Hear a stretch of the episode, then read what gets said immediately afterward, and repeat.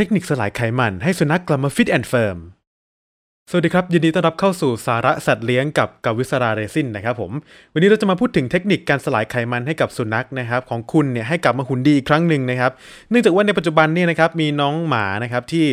มีความอ้วนเพิ่มขึ้นอย่างต่อเนื่องนะครับ อย่างที่อเมริกาเองเนี่ยก็มีน้องหมาที่มีภาวะอ้วนเนี่ยอยู่ที่ประมาณ 50%นะครับแล้วก็ในแต่ละปีเนี่ยก็ มีเปอร์เซ็นต์ที่สูงมากขึ้น 1-2%ด้วยนะครับ ซึ่งคำว่าอ้วนเนี่ยก็คือหมายความว่าสุนัขเนี่ยมีน้ำหนักตัวมากกว่า 15-30%ของน้ำหนักตัวมาตรฐานของแต่ละพันธุ์ของเขานะครับ ซึ่งอาจจะดูได้ง่าย ๆ ก็จะเป็นการดูไขมันที่สะสมนะครับตามที่แผ่นหลังโคนหาง หรือว่าจะเป็นการไม่เห็นเอวนะครับหรือว่าจะคลำแล้วก็ไม่พบซี่โครงนะครับนั่นคือสิ่งที่บ่งบอกว่าสุนัขของคุณเนี่ยมีภาวะอ้วนที่เกิดขึ้นแล้วนะครับ ทีนี้ภาวะอ้วนมันก็จะส่งผลต่อชีวิตประจำวันด้วยนะครับในการใช้ชีวิตของเขาแล้วก็ใช้ชีวิตได้อย่างไม่ปกติมากนะครับ แล้วก็จะเสี่ยงต่อโรคเบาหวานนะครับ มี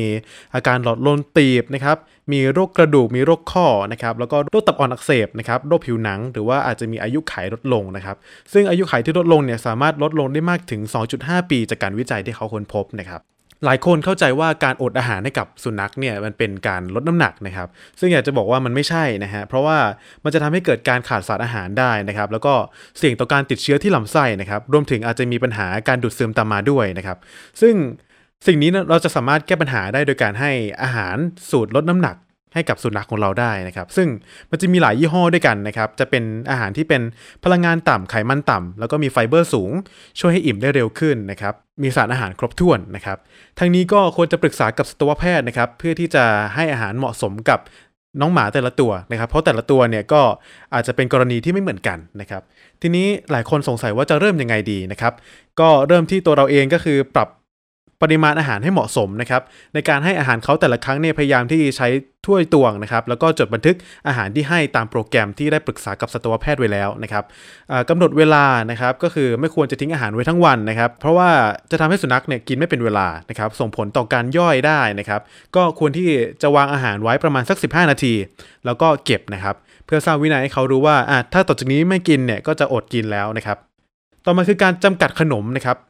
ก็ต้องลดหรือว่าจำกัดนะครับ ก็ตกลงกับสมาชิกในบ้านให้ดีนะครับ ว่าเราจะให้อาหารให้ขนมเขายังไงบ้างนะครับ เพื่อไม่ให้เขาได้ขนมที่มากเกินไปรวมถึงปรับวินัยให้กับตัวน้องหมาเองด้วยนะครับ อีกอย่างหนึ่งที่สามารถทำได้คือการให้ขนมแคลอรี่ต่ำครับ ก็คือการเลือกขนมน้องหมาที่แคลอรี่ต่ำนะครับซึ่งสามารถหาซื้อได้ตามท้องตลาดนะครับ แล้วก็ระวังไม่ให้ขนมหวานที่เป็นของคนนะครับ เพราะว่าขนมเหล่านี้เนี่ยจะมีปริมาณของแป้งแล้วก็น้ำตาลที่สูงนะครับสำหรับผลไม้อาจจะให้ได้ แต่ต้องศึกษาให้ดีนะครับ เนื่องจากผลไม้บางชนิดเนี่ยก็เป็นพิษกับน้องหมาได้เช่นกันนะครับสำหรับการออกกำลังกายนะครับก็เป็นสิ่งหนึ่งที่ทำได้แล้วก็สำคัญด้วยนะครับ ก็อาจจะเป็นการพาไปเดินนะครับ พาไปวิ่ง หรือว่าว่ายน้ำประมาณสัก 30-60 นาที ระหว่าง 30-60 นาทีนี้ก็ควรมีช่วงพักให้กับเขาด้วยนะครับ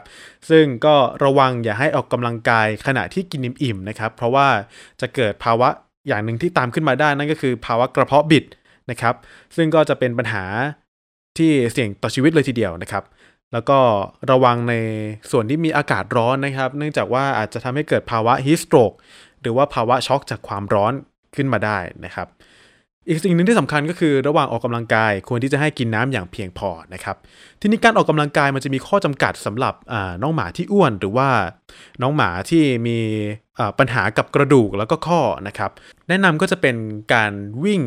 ในลู่วิ่งใต้น้ำนะครับหรือว่าการว่ายน้ำนะครับการว่ายน้ำก็แบ่งเป็นรอบๆได้นะครับ ก็ส่วนใหญ่ก็จะว่ายน้ำรอบละ 5-10 นาทีนะครับมีการพัก 10 นาที แล้วก็ ว่ายน้ำสักวันละ 3-4 รอบนะครับ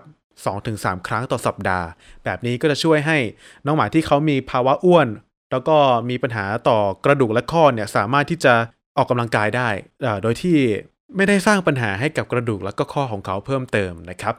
ก็วันนี้หวังว่าทุกท่านจะได้สาระความรู้นะครับในการปรับใช้กับสุนัขของท่านได้นะครับ วันนี้สาระสัตว์เลี้ยงกับกวิศราเรซินวันนี้ขอลาไปก่อนนะครับ พบกันได้ทุกๆ วันพุธและวันเสาร์นะครับสำหรับวันนี้ สวัสดีครับ